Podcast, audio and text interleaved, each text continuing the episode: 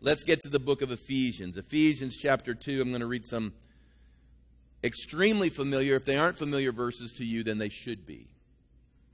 They should be. And uh, it's a very simple message, but uh, in this simplicity, I think that uh, God can talk to us, and I want to make sure that some things are really settled in our hearts. And I want to talk tonight for a few minutes on what I've entitled Understanding Saving Faith. Understanding Saving Faith. It's kind of an interesting topic, is it not, for the Wednesday night crew? Who else would come to church on a Wednesday night except the saved? Have mercy. So, uh, so I understand the crowd I've got, but but there's some things I think that are important that can help us all. Um, whenever I talk about salvation and what it means to be saved, there are certain things that I have uh, come to understand and come to believe through the Scripture, and somewhat through watching experience and my own experience, is that I'm not sure everybody totally understands uh, the concept of what it means to be saved. They understand that, uh, by and large, that they were born alienated from God, that we, we entered into this world in a sinful state. Yes, even as you look at a baby, and as innocent and as pure as that baby may look and be, it was born with a carnal heart. So were we all.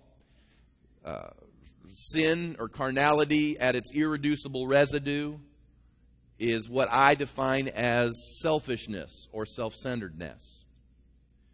If you want to define what is sin, I mean, sin isn't just doing wrong stuff that God said don't do. But sin, basically, at its essence, is self centeredness. It's when you become the center of the universe.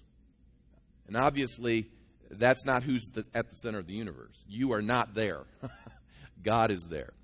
And so all of the rules, all of the do's and don'ts, all of the all of the, the, the codes and things that we run across through the scripture, the admonishments, all of those revolve around the concept of God speaking to us that we, when he says, you know, to, to you know, you know, be holy, sin not, and all these sorts of things, what he's saying basically is, is break out of your self consumption.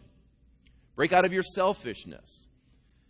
And Jesus said the two greatest commandments upon which the rest of the law could hang were these two things that you were to love the Lord thy God with all thy heart, all thy soul. See, I'm still got the old King James version going here. All thy mind and all thy strength.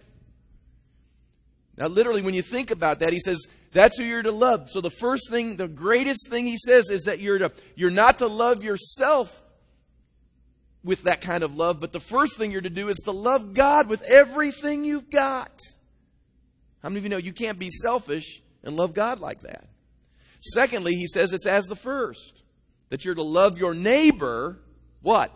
As your Now, obviously we're to have, you know, a sense of self-worth and esteem and and we would believe that to be so, but I believe what's being said there is is that just as you are self-interested as a carnal human being and as you're self consumed and as you're selfish and self centered and all the self, hyphenated self words, God says, take all that energy that you would normally put to yourself, and He says you're to love your neighbor as yourself. And upon this, the rest of the law hangs. You see, the reason I, am going to, this isn't even in my notes, Matt. I'm sorry. I'm off my notes again. You know why God says, you know why God says, let's just take sexual sin for an example. You know why God says don't commit adultery? He says don't fornicate, don't enter into sexual immorality. You know why he says those things? It's not just because one day he decided that's just a rule I'm going to create to frustrate the whole human race. He did it because those acts in and of themselves are self-consumed acts. You're not really loving somebody. No, you're not. You're not loving somebody. If you're not willing to make a covenant with somebody and put the commitment on the line, for better, for worse, for richer, for poorer, in sickness and in health, forsaking all others, cleaving only unto you. If you're not willing to make that kind of commitment of selflessness, then anything short of that is selfish. And that's why he says don't do it. It's, it's not just he makes up these rules. These, these are practical manifestations of self centeredness. I want what I want and what fulfills me. And there's no sense of restraint or anything else in our in our culture. So I kind of got off the beaten path there. But you can't understand salvation unless you understand the nature of sin and what you're being saved from. Are you following me? I've listened through the years, even here in the Charleston area. This has been within the last decade. I hear things like this. I heard someone tell me one time, uh, explaining, I think it was a family member, and this is what they said to me. They said, Well, they're a Christian, they're just not born again. Now, I see some of you going, What does that mean? Well, that's what I did. I went, like, what does that mean? But, but these are people's understandings. It's like you can be Christian, but you're just not the born again brand. You can be a Christian, but you're not, you know, necessarily, I don't use the saved brand, you know, or the saved terminology. We got to understand what's going on because you see, we live in an era in America and especially in our particular region where if you walk up to somebody and you just ask them certain questions, they'll give you the response you think you need to hear. If you ask them, Do you love God? Do you know that most people, if you ask them, Do you love the Lord? they're going to answer you what? Yeah, well, that doesn't mean anything anymore, does it? Because even Jesus said, You love me. You say you love me, but your heart's far from me. You can ask people, Are you a Christian? And they will say, and they'll say it because they're not a Buddhist and they're not a Hindu and they're not Jewish, and so they just figure they must be, by virtue of elimination, Christian. And so we've got to understand what this is really all about. Because can I just share this with you? Because if you miss this one, you've missed everything. If, if, if you screw up the definition of Christian, you just not messed up a little bit of your life, you could mess up eternity. So I think it's probably a pretty important and valid question, don't you? So let me just read Ephesians 2 8 and 9, and I'm going to hop all over here, and we'll see if Matt can keep up with me tonight as he's working the screen. Ephesians 2 8, it says, For by grace you have been saved through faith, that not of yourselves. It is the gift of God, not of works, lest anyone should boast. Now, there's a misconception. We're going to spring off of this and begin to understand what saving faith looks like in our life. Now, let me give you the definition. Go ahead and jump to the definition uh, page. There you go. You might want to write it down. It may be of interest to you. Saving faith. Saving faith is to believe which means to trust in the one true God and that He is revealed through the Scriptures as Jesus Christ. Now, this is my definition, by the way. And I put that in there because that you can know, you know, Jesus said, I am the way, the truth, and the life. No man gets to the Father except how? By him. So that's why I put there because there's not many roads, there's one way. And I didn't say that, Jesus said that. So it's revealed through the scriptures as Jesus. We receive him into our heart and life as the only means by which we may be reconciled in our relationship to God. All right? Now that's that's maybe you wouldn't have defined it that way, but I just always like to define things. That's the definition of saving faith. Now let me go through here and, and just explain to you some things that it's not. Let's we're going to move through this quickly. What what? They didn't write the other one? We'll go back to the other one, man. I'm going to have to tell a story now. This is a commercial break in the middle of Pastor's message. Come on. Come on, right, right, right, right, right. Okay. All right. Saving faith. Saving faith is important because if you ask people if they have faith, they can, they can have faith in all kinds of things. In fact, James would later say, he says, the devils believe and they tremble. I've often taught that the most orthodox entity in the universe is the devil himself. He understands doctrine, he, he believes the right stuff, but believing the right stuff doesn't equal being saved. Okay? Doesn't equal being saved. Now, I'm sorry if you didn't get all that. We will, uh, I don't know what we'll do. We'll figure it out. I got to go what it's not. Let me go through a couple things about what it's not. All right? What it's not. It's not that you just give intellectual assent to something. It's not just it's not just agreeing mentally. It's not just you went to Sunday school your whole life, you heard you heard the story of Jesus and his death, his burial, his resurrection. You heard the story, you know the story, you got the details down, and because you got the details down, therefore you must be saved. Eh. Wrong answer. Because your mind can have the facts, but your heart's not been changed. It's not just intellectually assenting to the facts. You can believe the facts. I could, I could take you to history books of the era. I could prove to you that a man named Jesus existed. I could prove to you that he was crucified. I could prove to you, on the basis of historians of that era, that there is the highest of likelihoods uh, factually that he was raised from the dead. I believe it because it, it, it's a part of my faith that he was indeed raised from the dead. But I could prove it on the basis of just sound uh, a study of history books, and you can believe it all and you still not be saved. Okay. Secondly, you can't get saved by your good works. What does Galatians 2:16 say, Matt? Can you throw that up there? It says, "Knowing that a man is not justified by the works of the law, but by faith in Jesus Christ. Even we have believed in Christ Jesus that we might be justified by faith in Christ and not by the works of the law. For by the works of the law no flesh shall be justified. So, what that's saying is is that you just you just aren't doing good or doing right and, and that somehow makes you say go back to that last uh, yeah good works this is the question i'll ask people all the time if, they'll, if i ask the question if you were to die tonight and you were to go to heaven and, and you were to stand before Jesus and he looked at you and he said, Why would I let you or why should I let you into my heaven? What would you say? Well, hopefully you'd have the right answer. And before tonight's over, we'll give you that answer if you don't know it, but hopefully you have it. But if you just said, Well, I did good things, you know, I fed people and, and I helped you know, with Hurricane Irene, and I sent help up there. And when Katrina came through and the earthquake, and, and I was really involved with building houses in Haiti, and, and we sent, you know, uh, things to the tsunami victims in Sri Lanka, and I, I just, I, all this good stuff, Lord. And the Lord, let me just tell you, how much good is enough good? And that's the problem. The problem is you don't know how much good is enough good particularly when you're trying to impress the one who's all good. If God is holy and perfectly good, what do I bring to the equation that could even begin to merit his attention? Not much. Then it's not self condemnation or even human philosophy. You know, this is kind of, you know, our Oprahified uh, culture nowadays that everybody's got their own take, everybody's got their own philosophy. There are other people who just, you know, they fall into self condemnation and they figure if they're puny and pitiful and anything like that, then somehow or another God will accept them. All of these things, all of these things have nothing to do with being saved. So, what does it mean? Go to the next one. Where does it come from?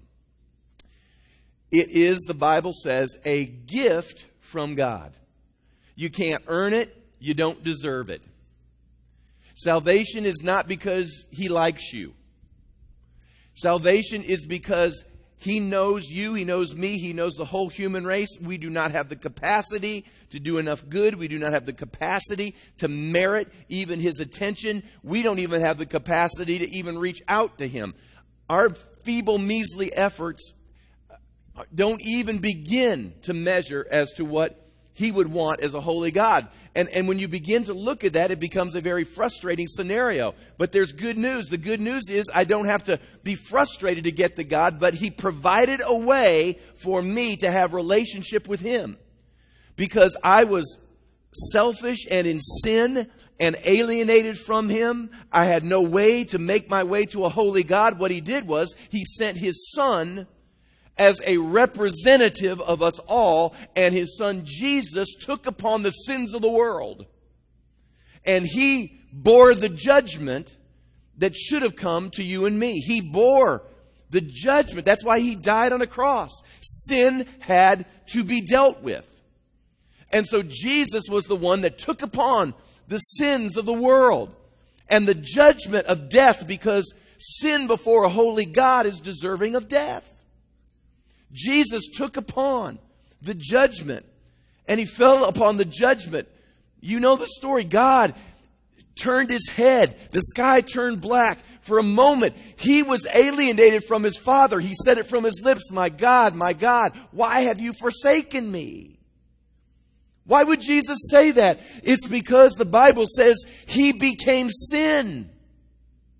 And the moment he became sin, God was alienated from him.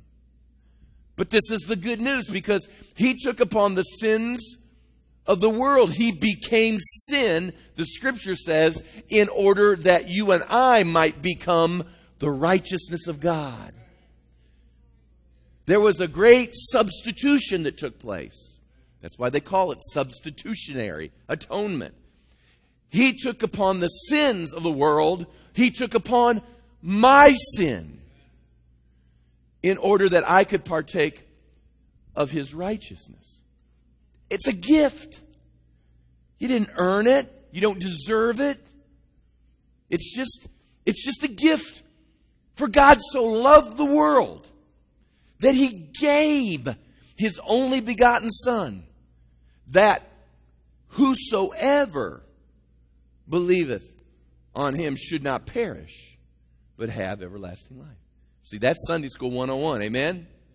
So it's a gift from God, an absolute gift, free gift. Isn't that neat? It's not like going to get a timeshare or anything like that where there's some other thing behind the, you know, it's, it's free. It's absolutely free. In Philippians 129, it says that God initiates it in our life. What does Philippians 129 say? I don't remember all these passages. For to you it has been granted on behalf of Christ not only to believe in him, but also to suffer for his sake. It says that we've been granted, we've been granted on behalf of Christ to believe. So God initiates this in us. We didn't initiate it. In fact, there's, there's some misnomers we often use in the church. Oftentimes we look at people and say, you know, it, it, you need to choose. Like, like somehow or another they can choose today or tomorrow or the next day. Really, that's not true. You can only choose when grace is being extended to you, truly. In fact, uh, Jesus said, No man can cometh to the Father unless the Spirit draws him. And I tell people this all the time, especially I'll just tell young people this. You know, I, I'm not saying that, that God won't give you other chances and God won't give you other opportunities. But there comes a moment that if you don't want to open up the door that he's knocking on, he quits knocking. I believe that. And uh, and then you say to yourself, well, then maybe I'll you know maybe I'll just decide later in life. Well, I hope he's knocking later in life. All right. So it, it's something he initiates in our life. And then finally, Hebrews 12 2 says that Jesus is the author and the finisher of this. He's the one that starts it, he's the one that finishes it. This is, this is how saving faith begins to come to us. Now, how does saving faith do that? Go to the next one Romans 10 14 through 17. I'm not going to read all that to you. But, but you say, well, how do I know when it's coming towards me? Well, this is why you're gathered here today. This is one of the ways that saving faith begins to activate in your life. Number one, it says that faith cometh by hearing, and hearing by the word of God. So, how is faith generated in your heart? Well, a lot of times it happens because you listen to someone like me or other people. There's, there's thousands of preachers out there. And they begin to speak and they begin to teach and preach the Word of God. And as they begin to declare it and you begin to hear it, all of a sudden faith begins to activate in your heart. You're sensing the grace of God come your direction, and faith begins to activate in your heart. And what happens in that moment is that you're given the ability, God gives you the ability to say yes to Him. In fact, Paul called it the foolishness of preaching. I've oftentimes thought of that. I thought, I just stop and evaluated about how foolish at times it is to stand up here and talk to people.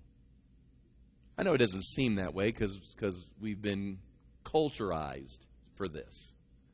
But just think about it for a minute. I just stand up here and talk to people and uh, just talk about what's in the Bible, and something begins to happen in their heart. something beyond me, beyond them. Something just starts activating and happening in their heart. And all of a sudden, they, they, say, they say yes. They say yes uh, to the Lord. Now, there are several things here. I'm going to go through this quickly. I only got just a few minutes. But this is the list. I've got 13 things down here I know you're saying 13 things in 15 minutes. How in the world, Pastor? Watch me. Don't blink or you'll miss one of the points. So you can write 1 through 13 down, and we're going to put some things out here real fast. A couple things we're just going to breeze by, but there's a couple things I'm going to I'm going to land on for a moment. Number one, what does saving faith accomplish for us? We've already talked about that. We're we are saved. We are what are you saved from? I'm saved from hell. Why, why would God send anyone to hell? God isn't sending anyone to hell. I'll say that again. God sends no one to hell. God is holy. He is just. We were born in sin and alienated. He sends the gospel, the good news to us. We have a choice to respond. If we, if we lay hold of that, then he, he brings us into his kingdom by his power. If we walk away from it, it's not him that sent us there. You're following me? Nobody in hell is going to raise up their head and say, Why did you send me here? And God will look at them and say, I didn't send you. I didn't do it. I tried to I tried to help you. I told you who I was. I told you what this was about. I gave you the scoop. I gave you the answer. Anyway, you're saved. Number 2. We are declared righteous. And I put up there the word imputed. Imputed declared righteous. You know, I, I, we all know, right? We're, we're imperfect human beings, as, as much as we hate to admit that. And because we're imperfect, it means that I'm never probably going to measure up totally, truth be told, because, because I'm just who I am. Now, I can have a transforming act of God take place in my life, and I can grow, and, and I, can, I can do better and get better and, and, and I can walk in obedience and God will empower me and help me. But the truth of the matter is, until the day I die, I'm going to be a human being. And I'm going to have a heart that at times will manifest sinfulness or selfishness. Now, understanding that and knowing that, how in the world then does this relationship stay intact? Well, here's, here's the good news is that when Jesus died for me and he shed his blood for me, whenever God looks at me, just as in an old covenant, when the high priest would go into the Holy of Holies and he would take the blood of the, of the lambs or the bull or the goat or whatever he was taking, and he would sprinkle the blood on the mercy seat. And the reason he would do this once a year on the Day of Atonement, sprinkle the blood, is that that was the time that he would, he would go in there and for the sins of the people, he would make atonement. Atonement literally means at one meant. You would become at one with God. Atonement and he'd sprinkle the blood on the mercy seat.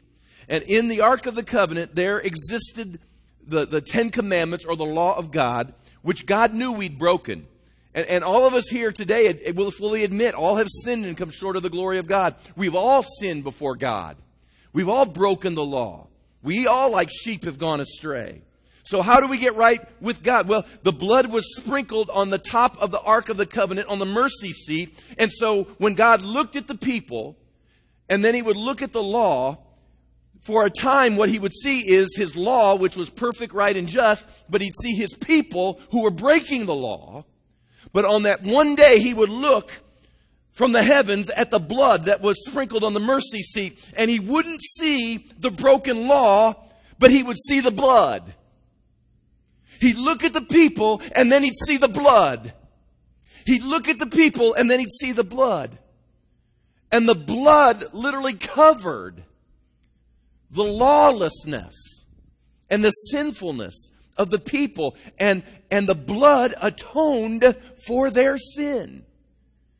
The good news is, is that He, Jesus, is now the one perfect lamb that was slain before the foundation of the world. His blood is a blood that doesn't have to come every year in some new form or fashion. His blood is a once and for all blood.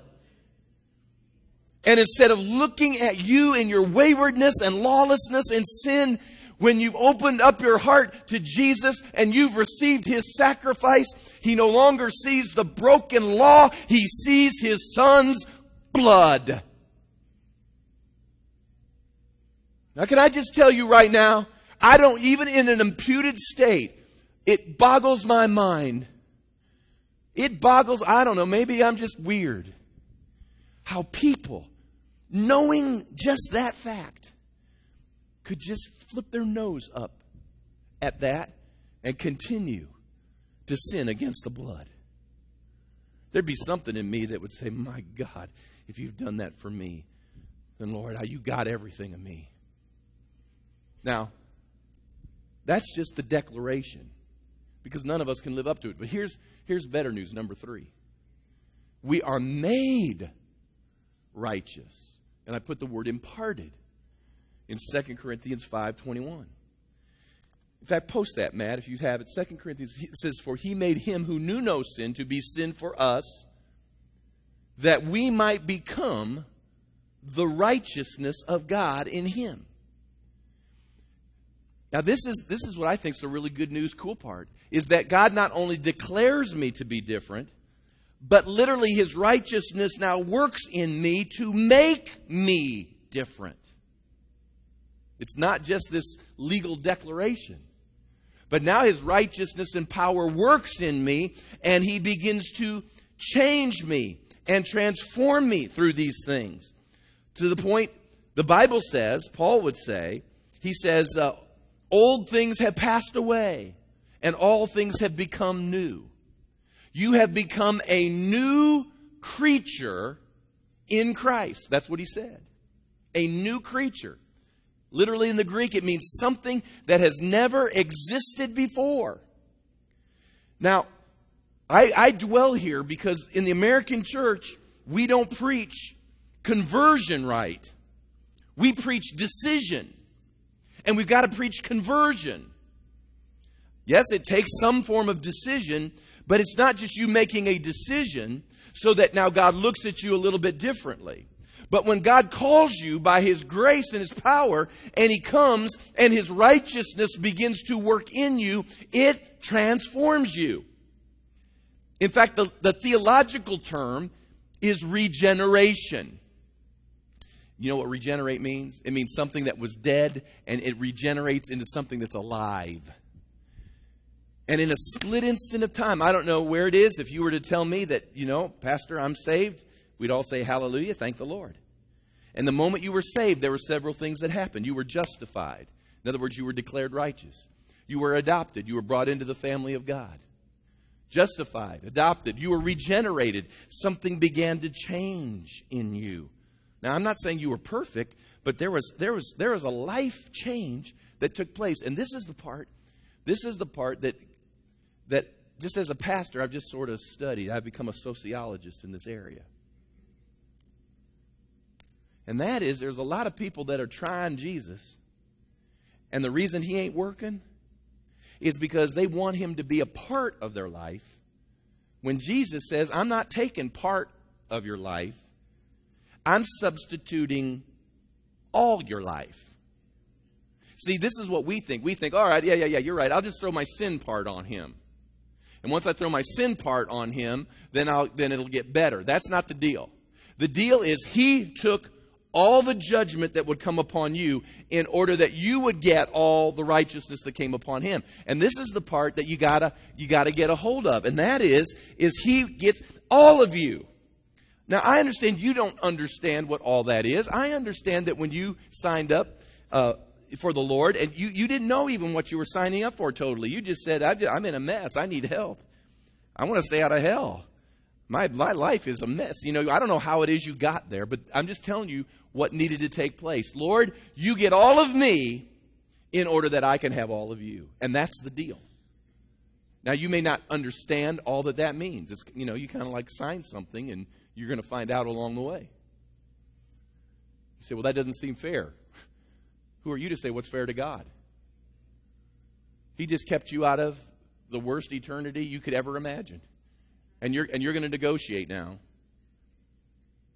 You're 50, 60, 70 years on this earth. Does that not sound foolish to you? Say, all. And, and he begins to transform me and to change me. And this is what's cool. I'm not even going to get to the rest of those notes. I'm just going to tell you. This is what's cool. It's because under an old covenant, think about this, under an old covenant, I'm here doing things for God. God spoke to me and, and he said, This is what it takes to be a righteous man. And so I start under an old covenant, I'm doing things for God.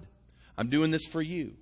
I'm, I'm living for you. I'm trying to do this for you. And you know what? And the whole time it's not working because because somewhere along the way we mess up. We either mess up willfully or we mess up ignorantly. It doesn't matter. We mess up because the whole time we're doing for God, We're trying to do something that will please Him, that will cause Him to accept us, that will cause Him to bless us or favor us. And under an old covenant, that's kind of how it worked. But now when we get under this new covenant, this is what's cool, is that it's no longer me trying to do something for God. A new covenant now says it is now Christ who lives in me. And this life I now live in the flesh, I live by faith in the Son of God. Now he puts his power in me in order that it's no longer me doing something for God, but it's now God living out of me in order to do his will and purposes in the earth.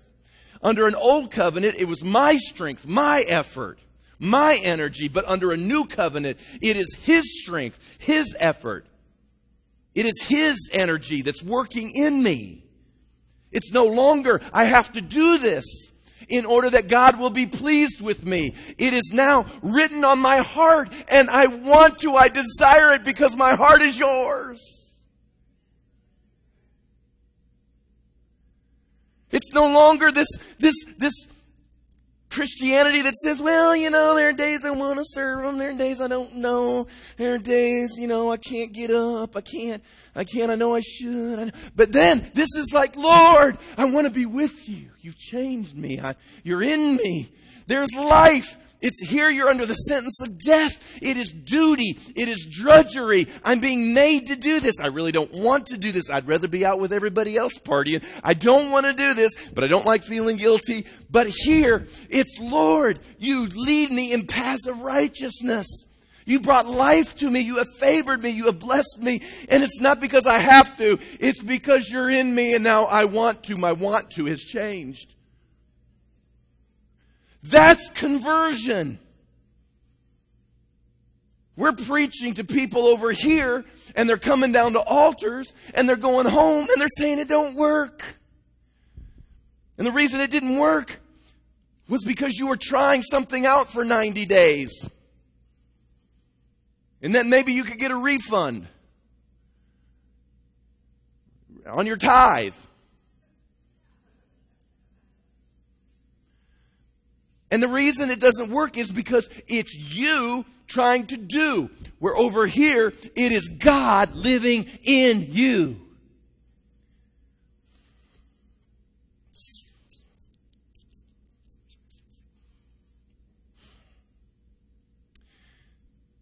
We are living in some of the most dangerous days imaginable because there are untold thousands of people who, who are saved, and I'm no man's judge.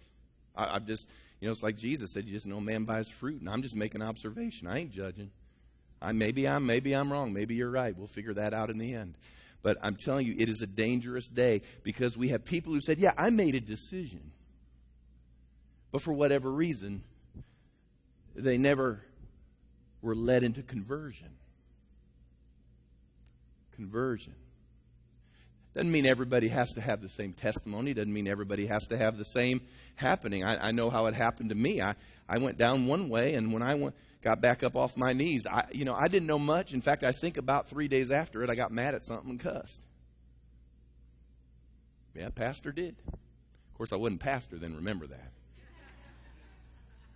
My pastor was somewhere way down in there, potentially. You say, well, when you cussed, did you lose it? No, I didn't lose my salvation. No. Now, in the church I grew up in, now I'll be honest with you, we, they, they kind of taught you did. I mean, we were losing it between AM and PM services all the time. I mean, I had an evangelist that was one of my favorite evangelists. I remember telling him one time, I said, I've been saved more times under your ministry than I and, and, and, I know what they were trying to do. They were trying, they were trying to knock out a sin in religion, and I can respect them for that. But listen to me. The key wasn't that there won't be times that your human heart won't come through and things happen. But I'm just telling you, the moment, and I had it, nobody even taught me this. I'm just talking days into the kingdom. Nobody taught me this. This is when the verse that says that the Holy Spirit will guide you into all truth and He will teach you all things. Isn't it amazing when someone gets a good dose of salvation, you don't have to teach them a lot of do's or don'ts. It's as if the Holy Spirit, the minute it happens, the minute that word comes out of your mouth, it's like, oh, and you're smitten with this conviction. Why is that? Because He's in you, loving you, saying, Don't say that about me. Don't do that. Don't. That's, that's why it, it works that way. And I'm telling you, we're living in a day where people who are say they're saved sin with impunity. Now, I don't know where they learned it, and I, I hope it works for them. Like I said, I'm no man's judge. I'm just telling you what I've come to understand. And that is when the heart gets changed, the heart's changed. He said, I will take of you the heart of stone. I will take out of you and put in you a heart of flesh. He said, I will put inside of you a new heart. Something that's different. Something that something that that all of a sudden when, when, when you're displeasing him and this is what's cool it's not just you're displeasing him in the codified sense even when you're doing things that nobody else. Do you know that sometimes god talks to me about things that he talks to no one else about? And he says kevin please don't do that anymore. Let's let's let that go so you can do this over here. And when that happens to me listen some people would do this. Oh i can't believe god would make me do that. Ah can't believe it. Well, check your heart because for me, it's like, okay. Okay, because I trust you. You have my best interest, really, eternally at heart. Whatever you say for me to do, I will do. Whatever you say for me to drop, I will drop. Holy Spirit, whatever it is you convict me on, that's cool. Because ultimately, you've got my best interests at heart. Yes, you do. I got to stop there tonight. Understanding saving faith. Well, I hope that helps you. if not, maybe you can help someone else with it. Amen. Stand up right now with me.